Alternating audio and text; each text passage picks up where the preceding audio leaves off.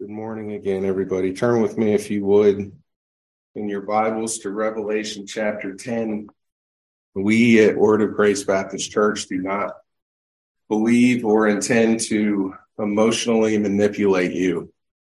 And there are some that would say if you are to order or properly order a good morning worship service, you should coordinate on themes. Music should be just so um, and we found um, certainly the Lord orders everything. And um, he has told us that we're to do all things decently and in order. But what we don't do, because we have committed ourselves to the exegetical teaching of God's word, we don't call each other up and say, Hey, what are you talking about? Can we marry up on themes here so that it looks like we pre planned this? No. Um, what amazes me time and time again is how the Lord orders the teaching and preaching of his word when we are committed to doing just that, being faithful to it. And time and time again, we see reoccurring themes when we trust him to do just that. And today will be no exception. That's why I was smiling this morning.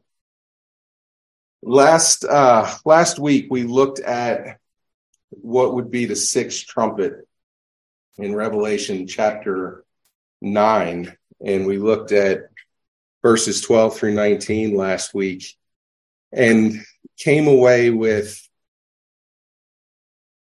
a, a stark truth that resounds as you finish the reading of the sixth trumpet.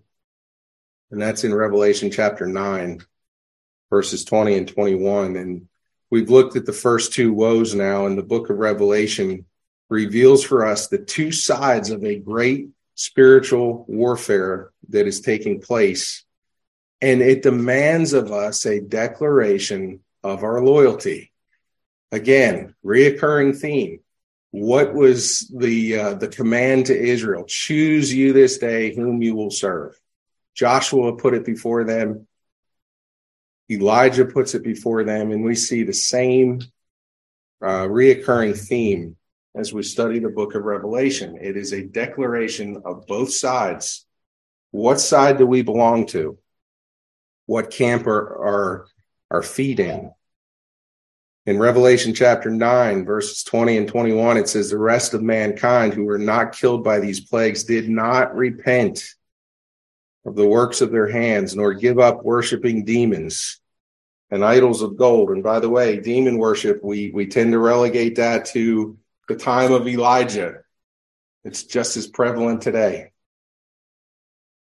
In fact, what, it, what animates idolatry is the worship of demons. But he continues the idols of gold, silver, bronze, and stone and wood, which cannot see, hear, or walk, nor do they repent of their murders or their sorceries or their sexual immorality or their thefts the next two chapters that we will look at between the six and seven trumpets will answer a question just as we had an interlude at the end of the sixth seal. We'll have an interlude here.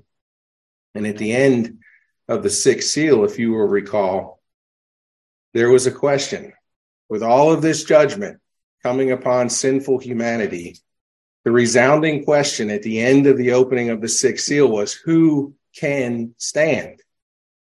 And then we had that transition, that gracious interlude that God gives us in Revelation chapter 7, which is what? It's a picture of all of the church of the Lord Jesus Christ gathered together of every tribe, tongue, nation. And it answers the question, who can stand? And of course, the answer to that was everyone that had been marked out and sealed by the Holy Spirit could stand during the judgment. So, what is the question that's in front of us as we end chapter 9? Well, really, it is why are these people to be judged? Why are these unrepentant people to be judged? And the reality is, is there are ramifications to worshiping demons, worshiping idols, to murder, sorcery, and sexual immorality. There is a declaration of loyalty that we're seeing played out as we study the book of Revelation. in this chapter, there are four points, and I was uh, ambitious enough to think I would cover all 11 verses this morning. Not happening, just so you know. Um, we're only going to cover the first four verses, but there's four points to this chapter that I want to bring out. First of all, the first two verses deals with the angel and the scroll, the mighty angel. And then verses three and four deal with the seven thunders. Verses five through seven will deal with the promise. And again, this is a picture that God gives to encourage the church. After we've looked at the last two chapters, the fifth and sixth trumpet. They are vivid in their description of satanic darkness that God is going to allow to play out on this earth in judgment on sinful humanity. It's dark. It's very dark. You say, well, how is that an encouragement to the church? Well, number one, the church needs to understand what is happening around them. We cannot be prepared. We cannot live and please God in this wicked generation in which we live if we have no clue as to what's going on around us. But the point of encouragement is that God has conquered on our behalf. We are victorious already. And so while we see those two chapters dealing with the six and, seven trumpets, we'll see the answer to the question why God will punish the unrepentant as we look at the next um, two or three chapters. So this morning, I want to look at, as I said, the first two points. And let's go to verse 1 of chapter 10. Then I saw another mighty angel coming down from heaven, wrapped in a cloud, with a rainbow over his head, and his face was like the sun, and his legs like pillars of fire. Again, we've come to understand as we study the book of Revelation that this is symbolism spiritual symbolism that has um, real life connotations. Just because it is spiritual symbolism does not mean it's any less real. But this is a picture that the book of Revelation is painting for us to convey truth that we need to know, that we need to understand. And so here we see another mighty angel. So, first of all, a couple of observations. We see a shift in John's perspective here. Where were we when we studied John or Revelation chapter 4? Remember? The Spirit of God calls John up in Revelation chapter 4 to where? The throne room. Thank you. And we see everything being carried out from the decree of the throne. That is, we see the supremacy of the throne of God. He is ruling, He is sovereign, He is in control. Here is a shift of perspective. Not that any of that is less true, but again, the book of Revelation will show us the same thing from different angles to increase our understanding of those things. So what we're seeing here is, is a, a, a shifting of John's perspective. Chapter four, he was brought into the heavenly throne room. Now he's looking up. And what does he see? He sees another mighty angel coming down from heaven. Revelation is a kaleidoscope of perspectives, and it's intended to teach the church the truth of what is not readily or easily visible because things are not what they seem to be. So, John writes for us there is another mighty angel. Well, when we see words like that, we begin to understand that they tie ideas together as we study through the book of Revelation. So, where have we seen a mighty angel prior to this?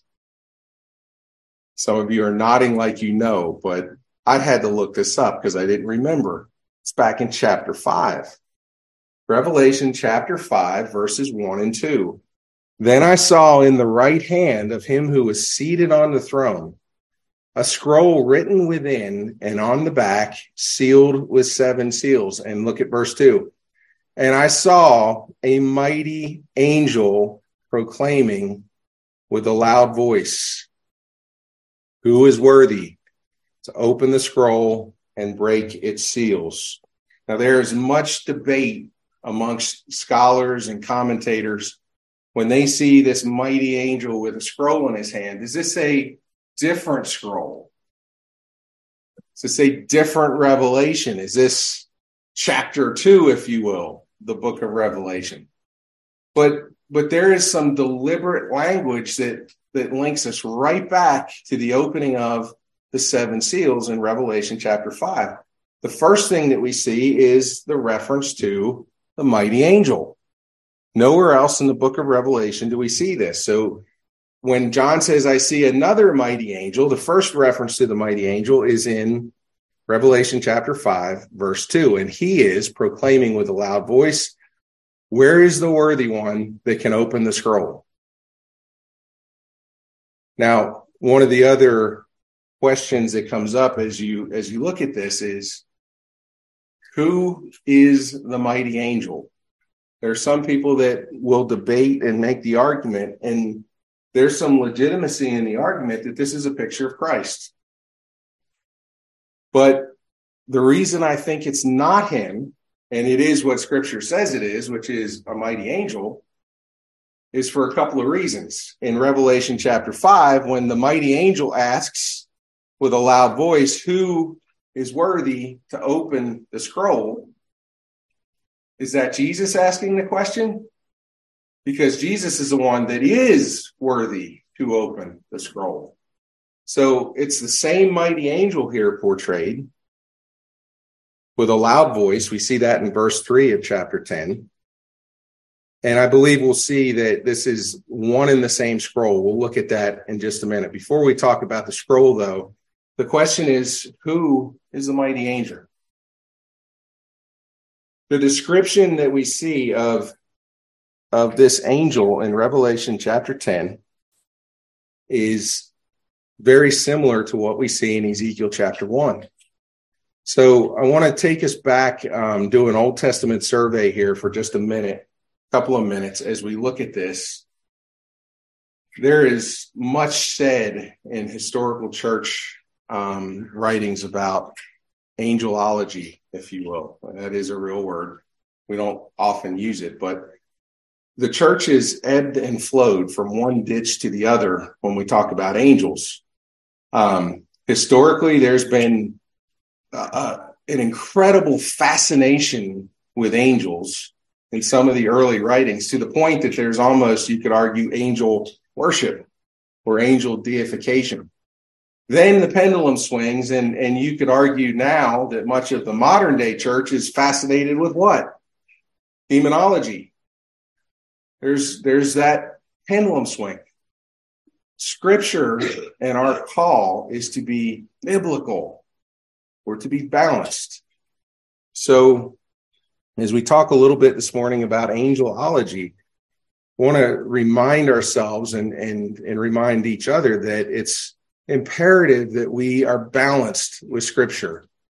Um, scripture has much to say about angels, but it is never intended that they are deified or elevated to the point of worship. In fact, as you as you go through and study the encounters through Scripture, you will find one thing that every time attention or glory is brought to an angel, what does he do? He redirects it to the Lord, which is a perfect reminder to you and I to do exactly what? The same thing. So in Ezekiel chapter 1, verses 22 through 28, I'm not going to take the time to read this, but Ezekiel has a vision of these four creatures, and they are the creatures that are around the throne.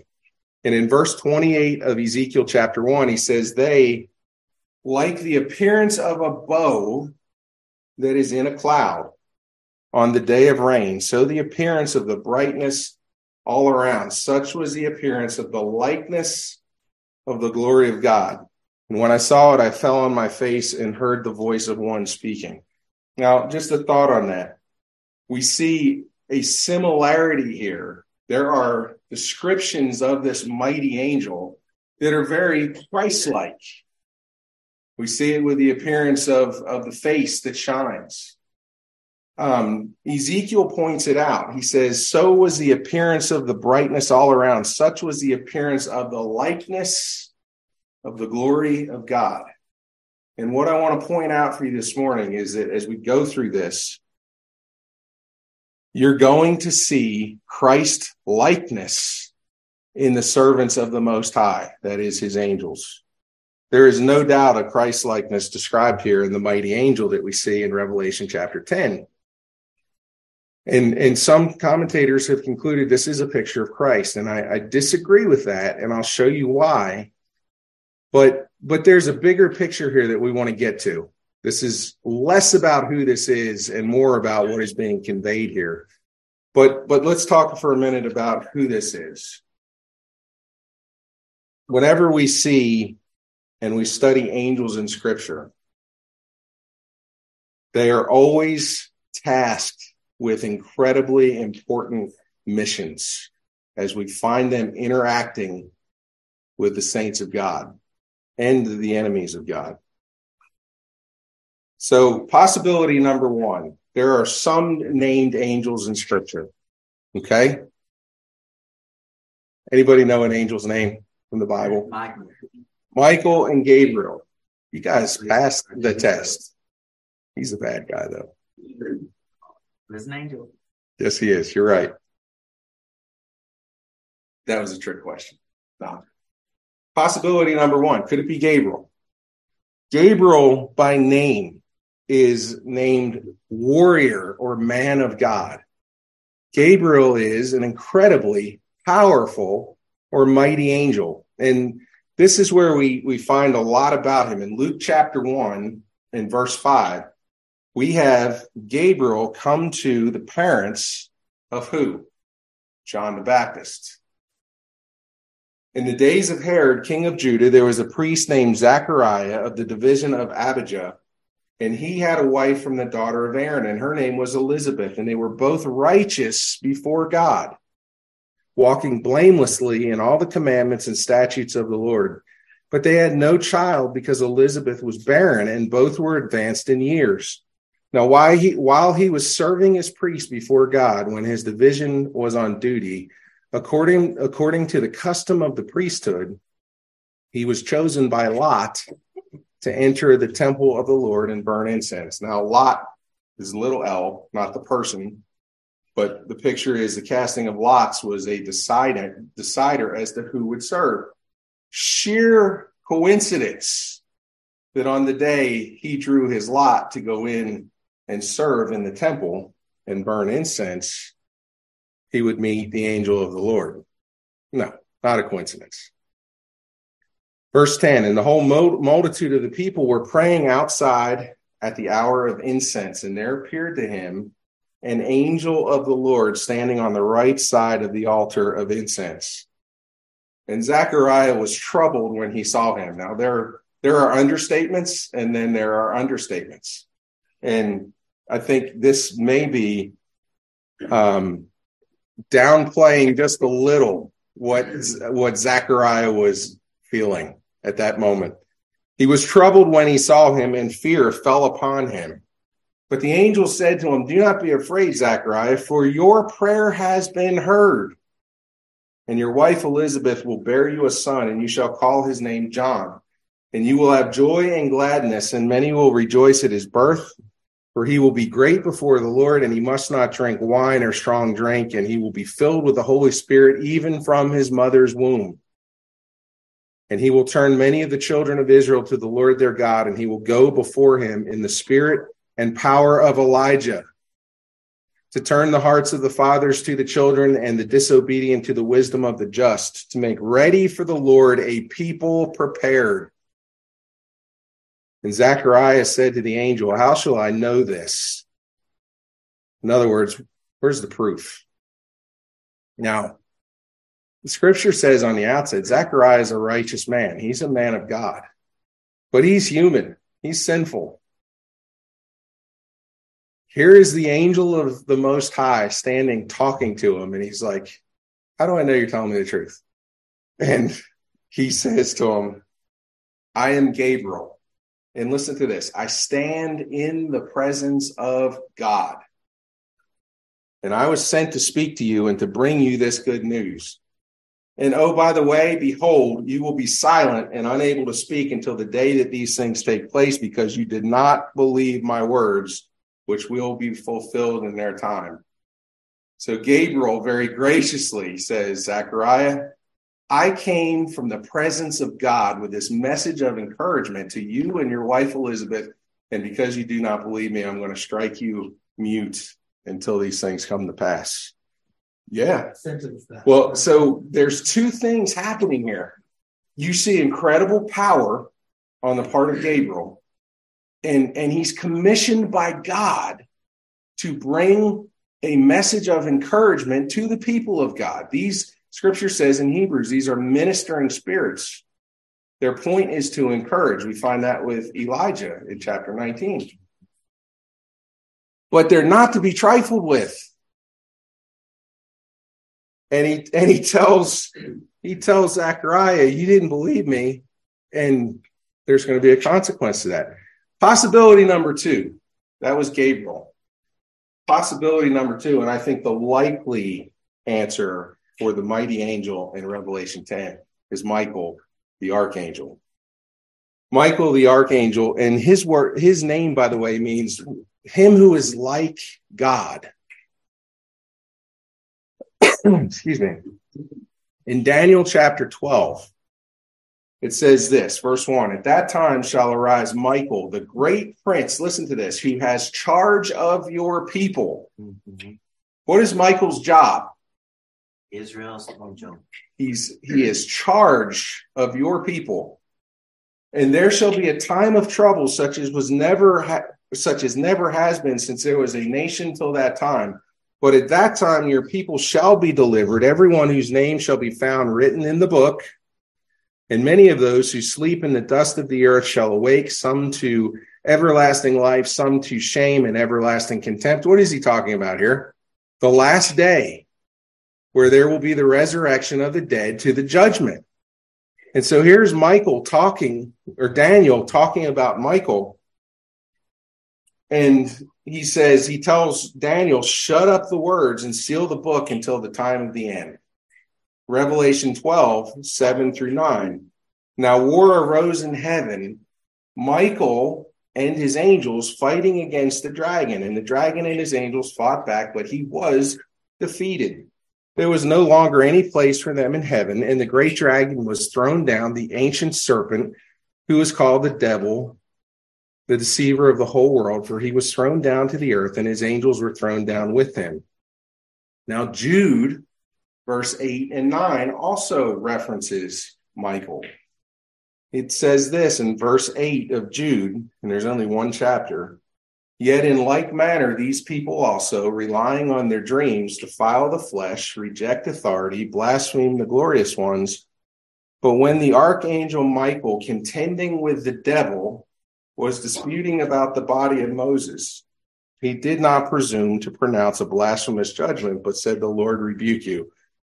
We don't know what the argument was. The scripture says it was over the body of Moses, but the arguers were Michael and Satan. Satan trying to get Michael to blaspheme.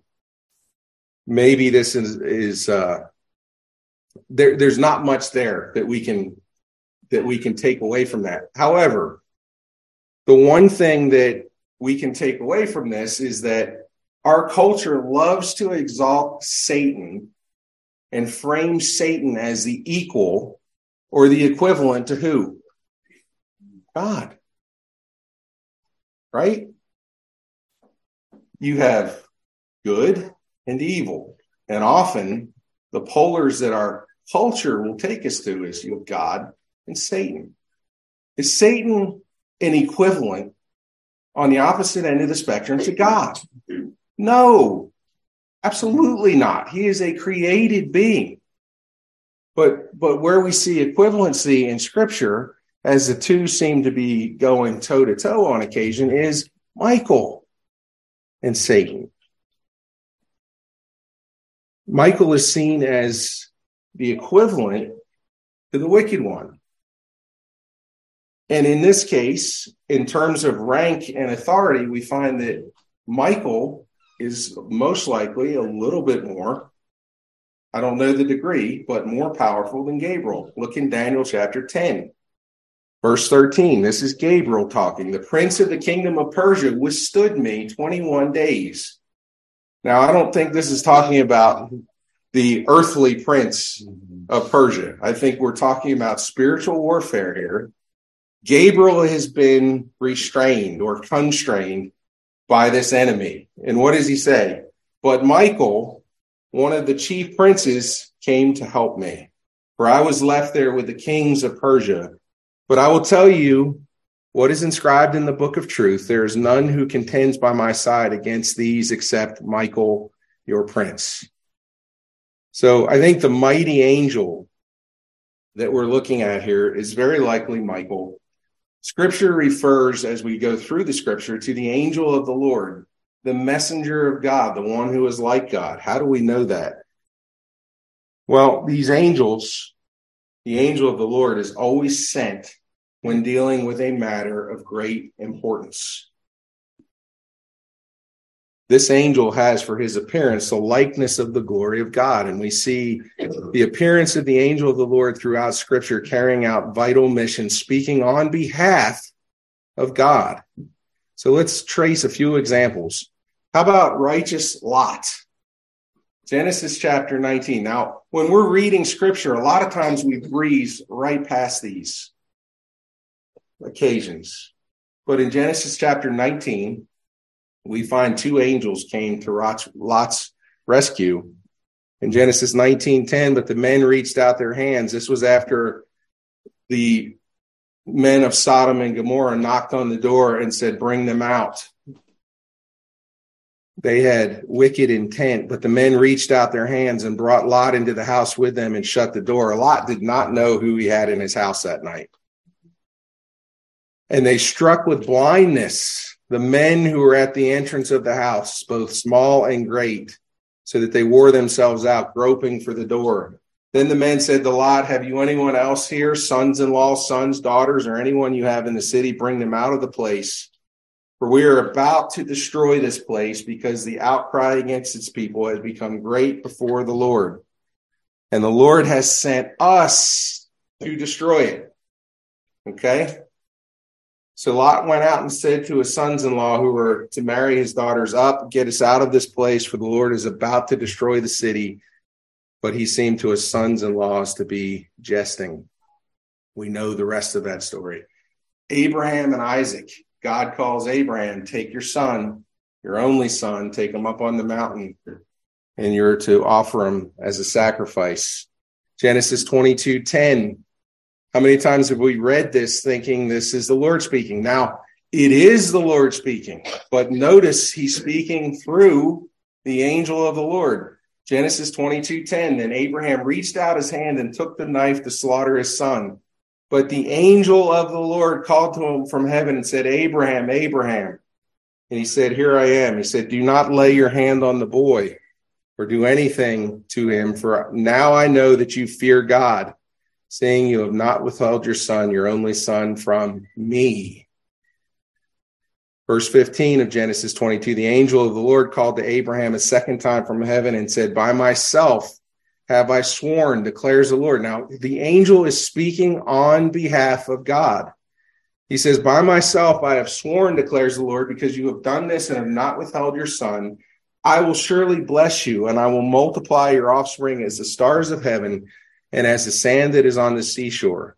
And your offspring shall possess the gate of his enemies, and in your offspring shall all the nations of the earth be blessed because you have obeyed my voice. About Moses at the burning bush? Exodus chapter 3. And we skip over this part sometimes.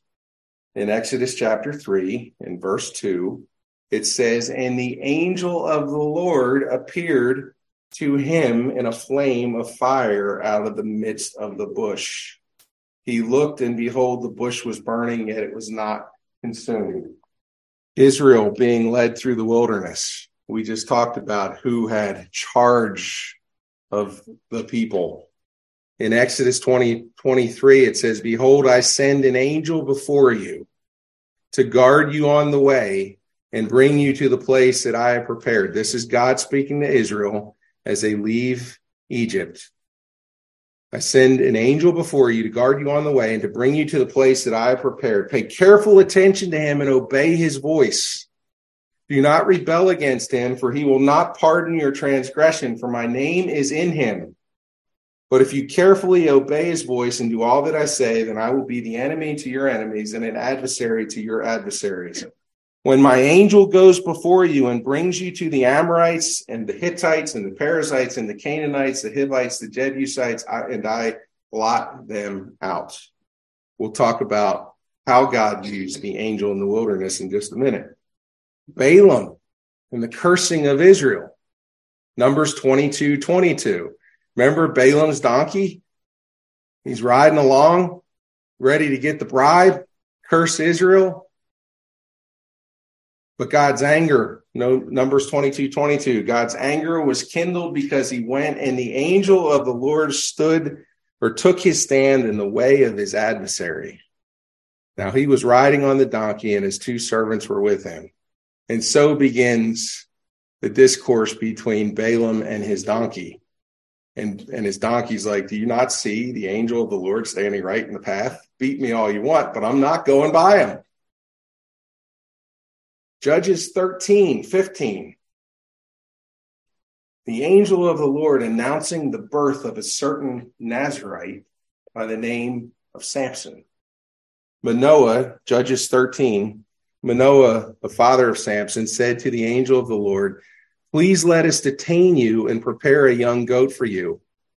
And the angel of the Lord said to Manoah, If you detain me, I will not eat of your food. But if you prepare, listen to this, if you prepare a burnt offering, then offer it to the Lord. For Manoah did not know that he was the angel of the Lord. And Manoah said to the angel of the Lord, This is where that curiosity about angels comes in. Manoah said to the angel of the Lord, What is your name so that when your words come true, we may honor you?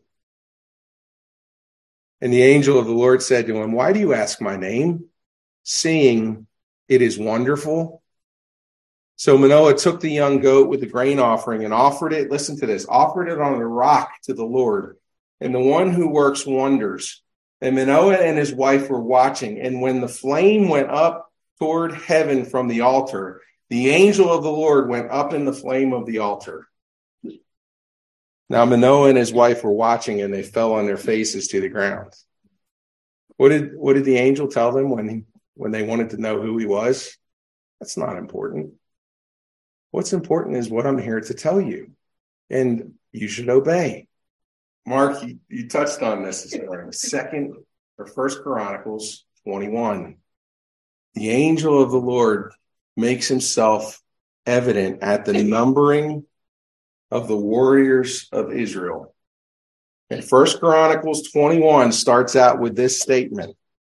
Then Satan stood against Israel and incited David to number Israel.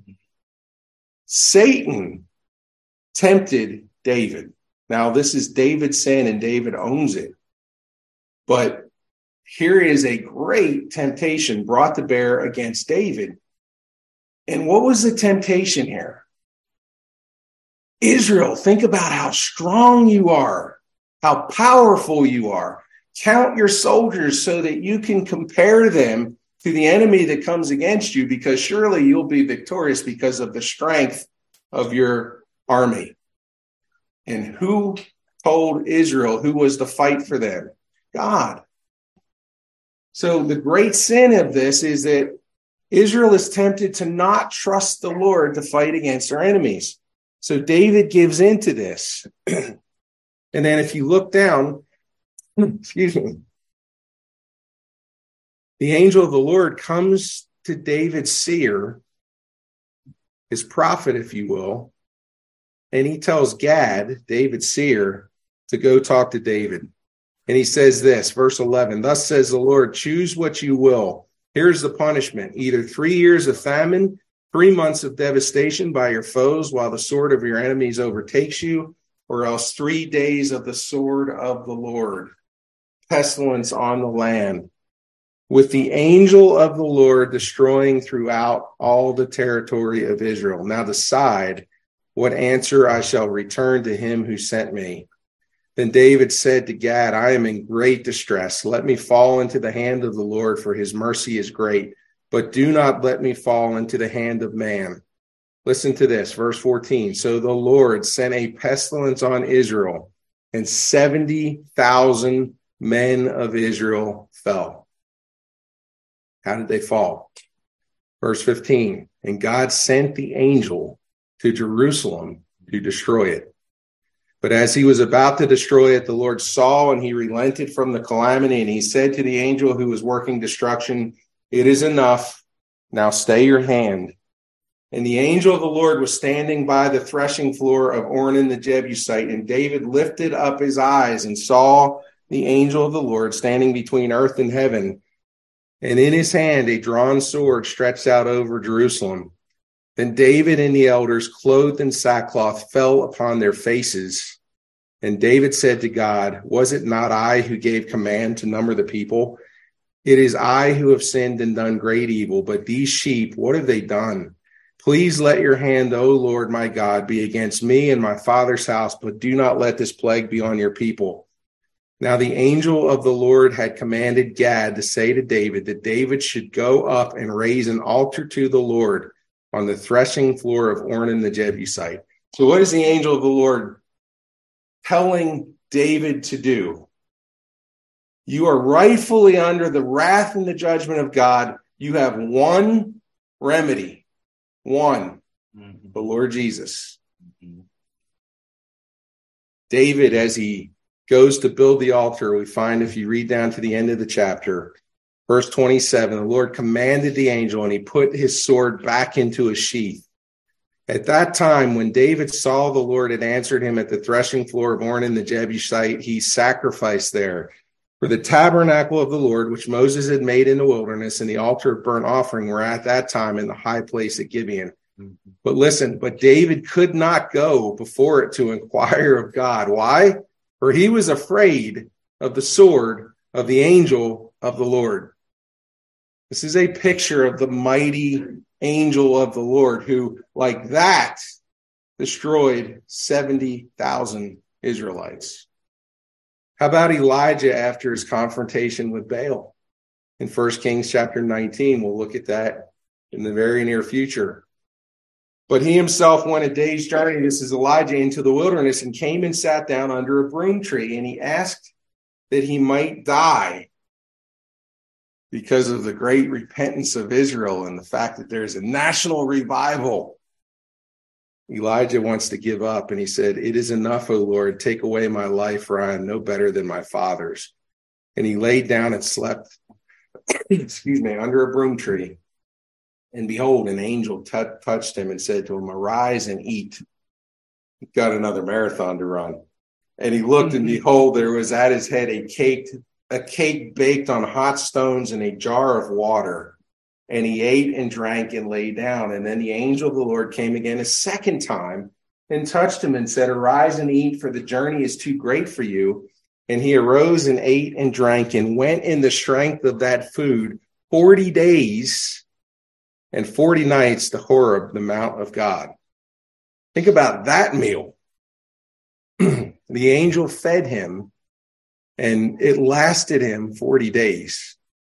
That's powerful food right there. Isaiah prophesying concerning uh, Assyria in 2 Kings 19. Therefore, thus says the Lord concerning the king of Assyria, he shall not come into the city or shoot an arrow there, or come before it with a shield, or cast up a siege mounted against it. By the way that he came, by the same he shall return. He shall not come into the city, declares the Lord. For I will defend this city to save it for my own sake and for the sake of my servant David. Listen to this. And that night the angel of the Lord went out and struck down 185,000 in the camp of the Assyrians. When people arose early in the morning, behold, these were all dead bodies. Seeing the picture here? Zechariah chapter 3 verses 1 through 10, we have a vision by Zechariah, and he is seeing Satan opposing and accusing Joshua. And it says, Then he showed me Joshua the high priest standing before the angel of the Lord, and Satan standing at his right hand to accuse him. And the Lord said to Satan, The Lord rebuke you, O Satan. The Lord who has chosen Jerusalem rebuke you. Is not this a, a brand plucked from the fire? Now Joshua was standing before the angel, clothed with filthy garments, and the angel said to those who were standing before him, Remove the filthy garments from him. And he said to him, Behold, I have taken your iniquity away from you, and I will clothe you with pure vestments.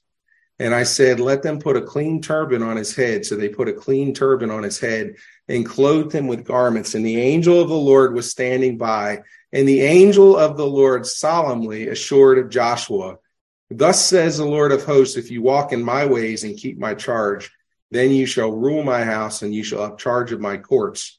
And I will give you the right of access among those who are standing here. The angel of the Lord talking to Joshua, and he's reminding him of the one who can make him clean in light of the accusations of Satan. Satan is standing there opposing Joshua as a leader of Israel, accusing him, the scripture says. And listen to what the angel says to him. Hear now, O Joshua the high priest, you and your friends who sit before you, for they are men who are assigned. Behold, I will bring my servant the branch, large or capital B. Who is that? Jesus. For behold, on the stone that I have set before Joshua, on a single stone with seven eyes, I will engrave its inscription, declares the Lord of hosts, and I will remove the iniquity of this land in a single day. Talking about the Lord Jesus. The answer to Satan's accusation is the righteousness of Christ. Notice that. Let's go to the New Testament. Protecting Mary and Joseph. Look in Matthew chapter 1. Verse 20 of Matthew 1 But as he considered these things, behold, an angel of the Lord appeared to him in a dream, saying, Joseph, son of David, do not fear to take Mary as your wife, for that which is conceived in her is from the Holy Spirit. When Joseph woke from sleep, he did as the angel of the Lord commanded him, and he took his wife. We see later that he goes to Egypt to escape Herod, also led by the angel of the Lord. How about the resurrection? Matthew chapter 28, verse 2. Behold, there was a great earthquake, for an angel of the Lord descended from heaven and came and rolled back the stone and sat on it. We see the releasing of the apostles from prison and the angel of the Lord confirming their mission in Acts chapter 5. Verse 17 The high priest rose up, and all who were with him, that is, the party of the Sadducees, and filled with jealousy, they arrested the apostles and put them in public prison. But during the night, the angel of the Lord opened the prison doors and brought them out and said, Go, stand in the temple and speak to the people all the words of this life. What does the angel do? He turns the apostles loose and says, Now go back in the temple in their faces and preach the gospel. Why? Because they weren't alone. They were not by themselves. That's the picture that we keep seeing here. Elijah thought he was all by himself. Things are not what they seem to be. How about this one? Peter, we know the story of, of Philip, excuse me, and the Ethiopian, don't we? We know that well. But listen to this. We met, we gloss over this so many times. Acts 8 26. Now an angel of the Lord said to Philip, Rise and go toward the south to the road that goes down from Jerusalem to Gaza. This is a desert place. And he arose and went, and there was an Ethiopian, a eunuch, a court official of Candace, queen of the Ethiopians, who was in charge of all her treasure. And he came to Jerusalem to worship and was returning seated in his chariot, and he was reading the prophet Isaiah. And the Spirit said to Philip, Go over and join his chariot. What happens? Philip is converted. Or, excuse me, the eunuch is converted and he's baptized.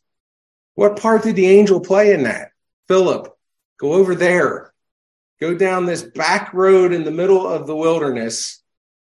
And he is attending to a divine appointment. That Philip has with the eunuch? How about rescuing Peter from prison in Acts chapter 12, verse 7? Behold, the angel of the Lord stood next to him, and a light shone in the cell. He struck Peter on the side and woke him, saying, Get up quickly. And the chains fell off his hands. In Acts 12, 23, we read, Herod was angry with the people of Tyre and Sidon, and they came to him with one accord, and having persuaded Blastus, the king's chamberlain, they asked for peace, because their country depended on the king's country for food. And on an appointed day, Herod put on his royal robes, took his seat upon the throne, and delivered an oration to them. And the people were shouting, The voice of God and not a man regarding Herod. Listen to this.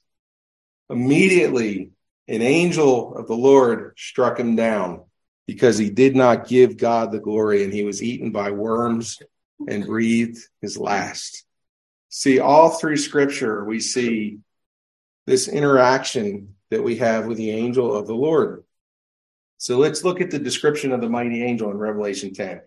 Scripture says he has a rainbow over his head. The imagery of the rainbow shows us where the strong angel comes from because we read in Revelation chapter 4, verse 3 and he who sat there had the appearance of jasper and carnelian, and around the throne was a rainbow. So when we see the image of this angel in Revelation 10 with a rainbow over his head, it's telling us where he came from. Where does this angel derive his authority? From the throne, from the presence of God, just as we saw through every example in the Old Testament. When the angel shows up to, to accomplish his mission, he has the authority of God. Thus says the Lord. The scripture says his face was like the sun. And we talked about the picture of Christ's likeness here in Revelation 1:16. It refers to Jesus in his right hand. It said that as Jesus held the seven stars, from his mouth came a sharp two-edged sword, and his face was like the sun shining in full strength. But notice this one legs like pillars of fire. Now, what do you think of when you read pillars of fire. Were you um, led by the? There you go. In the wilderness. When when God says obey my angel, what was he talking about? At night there was what? Pillar of fire. At day there was what? Cloud. And what was Israel to do? It was very simple. If that if that cloud moves, you move. If that pillar of fire moves, you follow it. You're to obey the angel. Like legs like pillars of fire. We read that passage in Exodus 23 where the Lord says, I send an angel before you to guard you on the way and to bring you to the place that I have prepared. This mighty angel is a picture to remind us of God's covenant faithfulness and his providential care for his people. Think about that. Whenever we see the angel in scripture coming to the saints of God, what is he doing? What is he doing? He's encouraging them. He's girding them up, if you will. We looked at Elijah, or we will, in, in chapter 19 of First Kings. What does he do? He doesn't sit down and have this great big theological debate on angels with Elijah. What's he do? Elijah, wake up eat this food that I have prepared for you and go live for 40 days without eating again. But these angels are a picture of God's providential care throughout the history of the saints to remind the saints that God is faithful.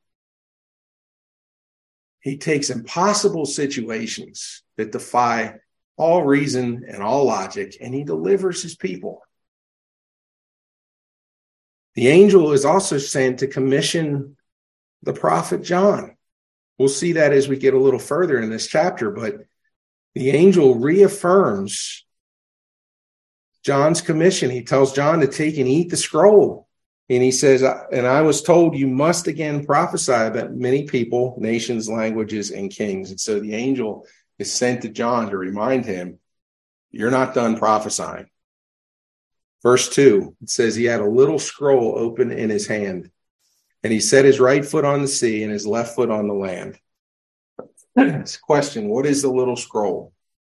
And we've made or we uh, we've made the repeated argument that revelation is a picture of different scenes looking at or being looked at from different angles. This scene that we see in revelation 10 mirrors a scene from from chapter 5 where we're introduced to the scroll that no one is worthy to open except for the lamb the lion of the tribe of judah and I think this picture here, as we look at this, is a picture of God's will being obediently carried out by the mighty angel. So, what does he have in his hand? Does he have a closed scroll? Scripture says he has an open scroll. Who opened it? The Lamb. And when we went through Revelation chapter 5, and I'm, I'm I'll touch on this briefly just by way of reminder, but when we talked about the contents of the scroll, what is in view with the scroll is the redemptive history that is only opened by him who has right to do it, which is the Lamb. And it's talking about the redemptive history of God's people, his church. The scroll contains God's fully declared will. We looked at that in Isaiah 46. It reveals the eternally planned expansion of redemption these are things that we looked at. I'm just giving you a quick reminder. Um, we don't have time to go back over, but it involves the bittersweetness of redemption. Because this picture that we'll see later, and we'll look at it next time, is is a, a restatement of Ezekiel 1 26 um, and 3, Ezekiel 3, verse 3. These are words of lamentation, mourning, and woe, yet sweet as well. And we see the full character of God revealed and on display here as the scroll is opened. It also includes the numbering and naming of the redeemed. Remember, we read Daniel chapter 12.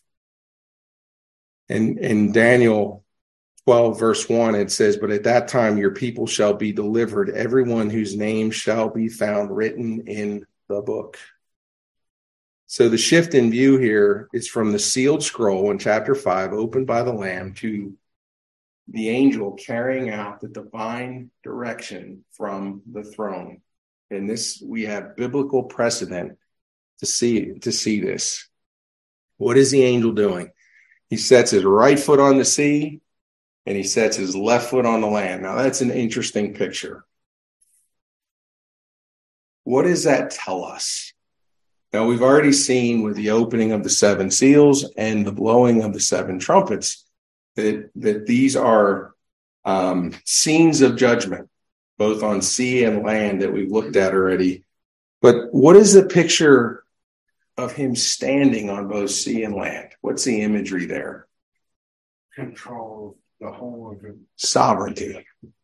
We could put it in one word sovereignty. God is reminding us that he is sovereign over everything because this is key. What we will find as we read just a little bit further, and we're going to come back to this and we'll be reminded of this. What comes out of the sea and the land as we read just a little bit further? The beast and the dragon. So the picture here is God is saying, My servant, my angel, me, I am sovereign over the enemy that you're about to face or we're about to see. G.K. Beale, who is a really good commentator on the book of Revelation, he says this The heavenly being's sovereignty over sea and land shows us that God is ultimately in control over the dragon when the dragon stands on the sands of the sea in chapter 12, verse 17. And in verse chapter 13, verse 1, it says, I saw a beast rising out of the sea with the ten heads and seven, or with ten horns and seven heads, with ten diadems on its horns and blasphemous names on its head. We see that picture of the dragon and the beast, and we think, how frightful.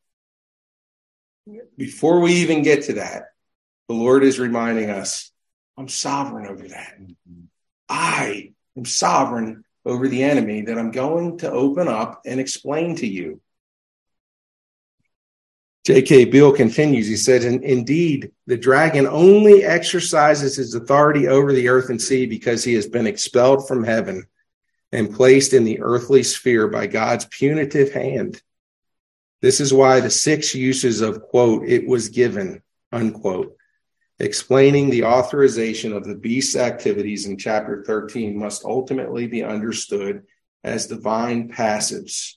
God's decree finally rules over all the activities of the devil and his servants. That is the point of encouragement to the seven churches. Point two, as we're going to wrap up here in just a few minutes. I'll be brief. The seven thunders. Excuse me. Verses three and four. And he called out with a loud voice, like a lion roaring.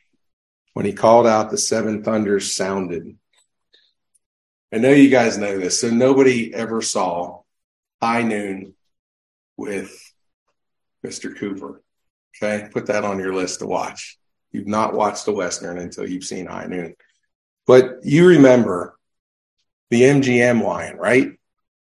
When a movie starts, you hear that lion roar. It's iconic.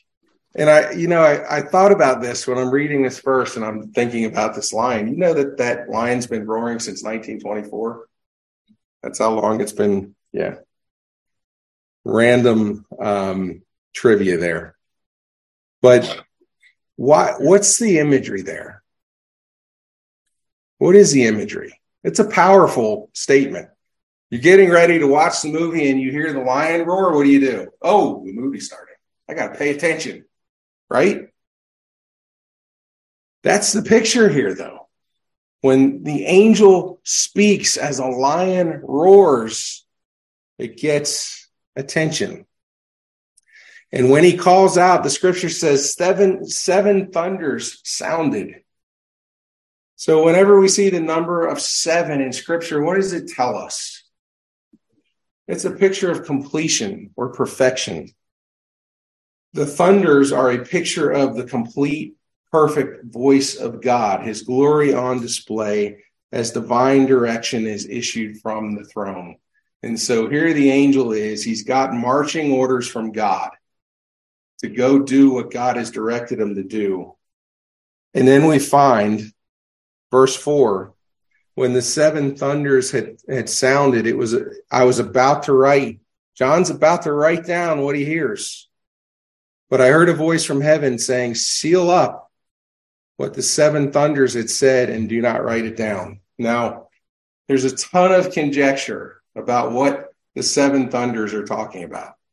But the point here is that there is something that we are not supposed to know. So when you look at thunder in the scripture, it directly links us to the final day of judgment. I want you to see this. Revelation 16, verse 17. The seventh angel poured out his bowl into the air, and a loud voice came out of the temple from the throne saying, It is done.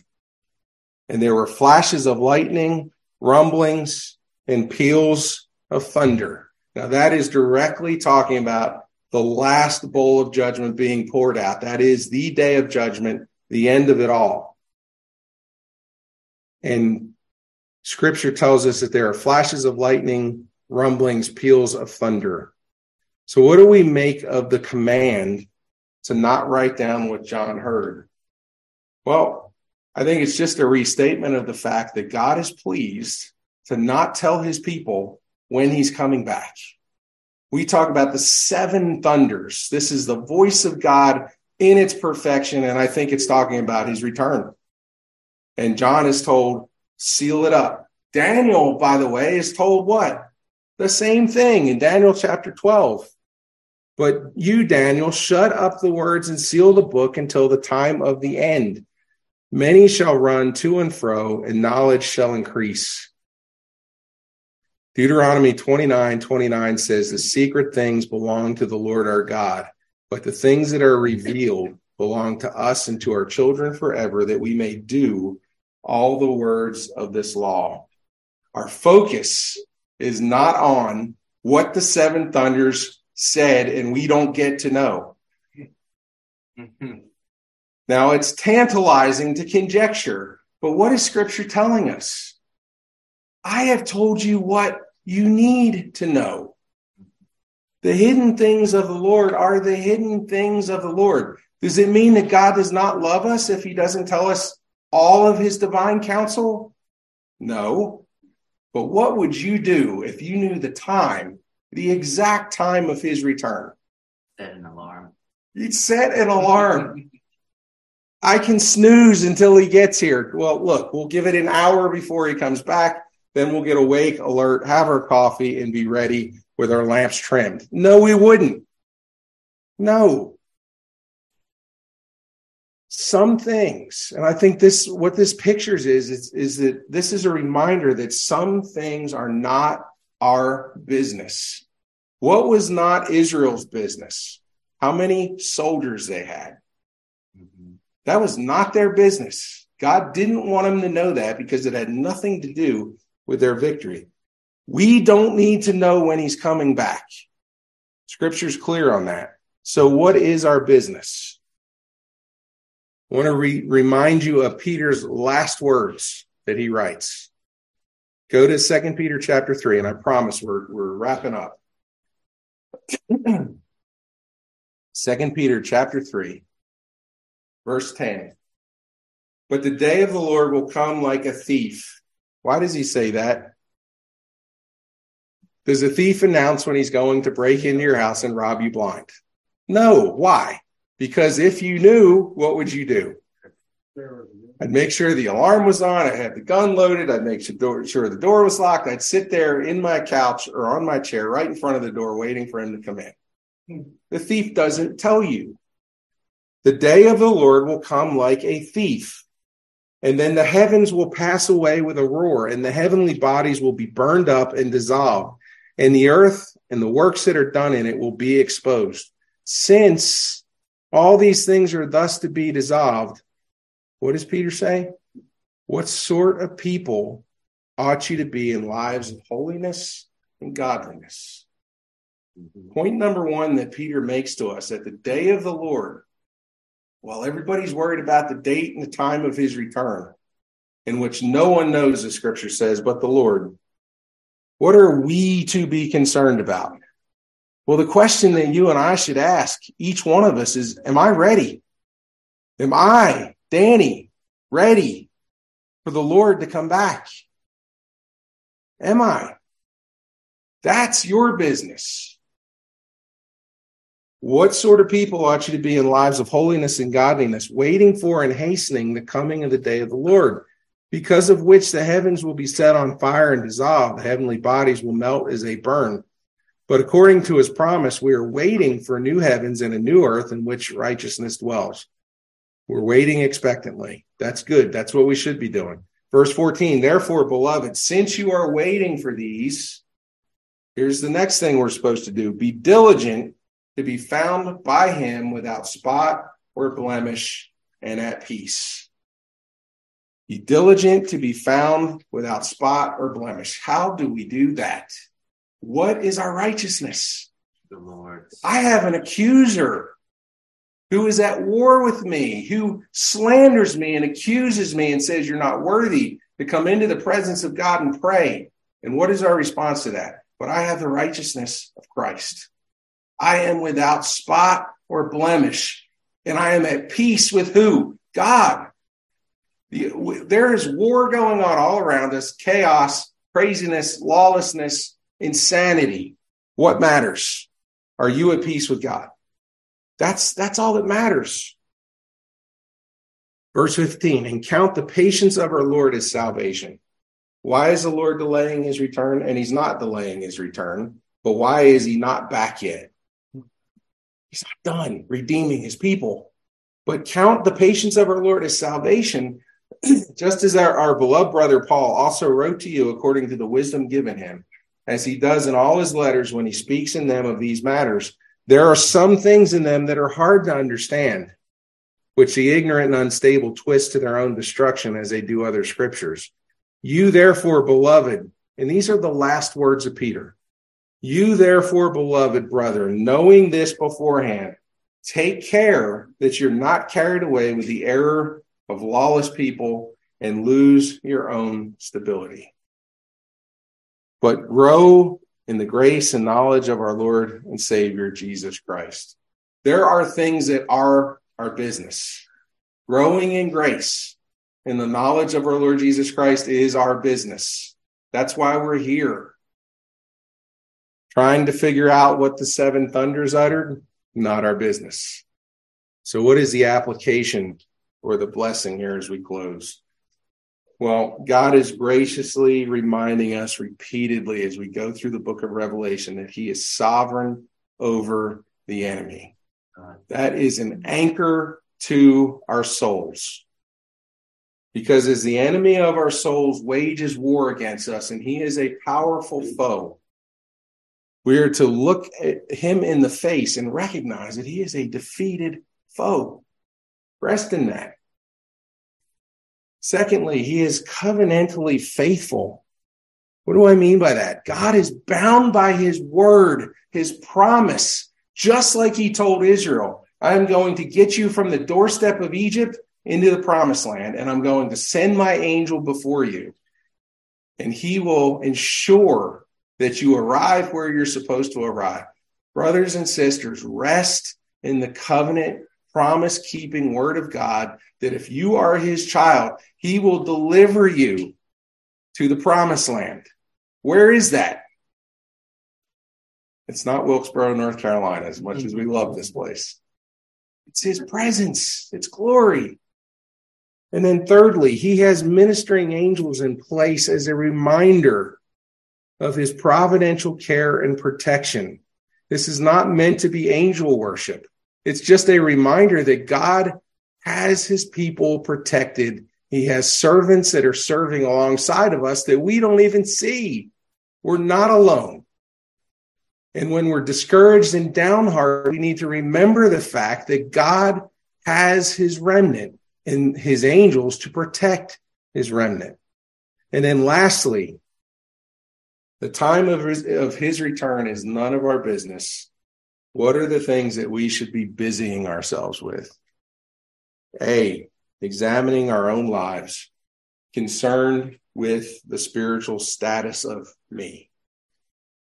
I, I told you when we started, the book of Revelation draws sides, just like Elijah did with the prophets of Baal.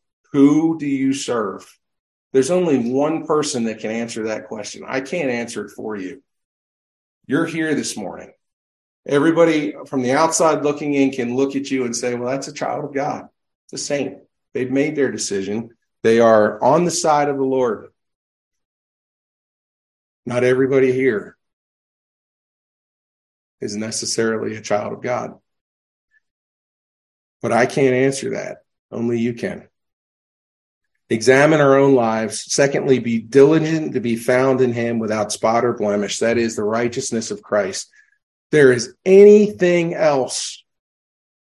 And there is a debate in churches right now, near and dear to us that we love over the extent of the requirements of the Sabbath and, and how divisive that can become in the church. If you are resting in any other Sabbath besides the Lord Jesus Christ for your righteousness, it's a false gospel. It is a doctrine of demons. Be diligent to be found in him. Thirdly, take care that we're not carried away by false teaching and lawlessness. Again, it's God's word. That's it. I can't keep you from being led astray by false teaching. You can't keep you, but God keeps us. But we're to be stable in his word. And then lastly, focus on growing in grace and the knowledge of the Lord Jesus Christ. You have brothers and sisters, a responsibility to grow. How do you do that? God has given us means to grow. Get into his word. As we look at perilous times in which we live, there is only one thing that will anchor our souls, and that is the word of God. That's the only answer. These are the things that are our business that we must be about, not figuring out what the seven thunders utter. Let's pray. Heavenly Father, thank you for our time together this morning. Thank you for your word. Father, thank you for the righteousness of the Lord Jesus Christ. Father, as our accuser would flood us with false doctrine and false teaching and twists and variations of the true gospel so that we would rest and trust in anything other than the work of the Lord Jesus Christ. We thank you that you have promised to keep us. And the scripture says, if it were possible, even the very elect would be deceived. We recognize that deception is that great, but you are greater and you will keep your people. And we rejoice in that this morning. We rejoice in the fact that our enemy is a defeated foe and that our Savior has conquered. He has defeated Satan and he is seated at the right hand of our Heavenly Father even now. We look forward to the soon return of the Lord Jesus Christ, in whose name we pray. Amen.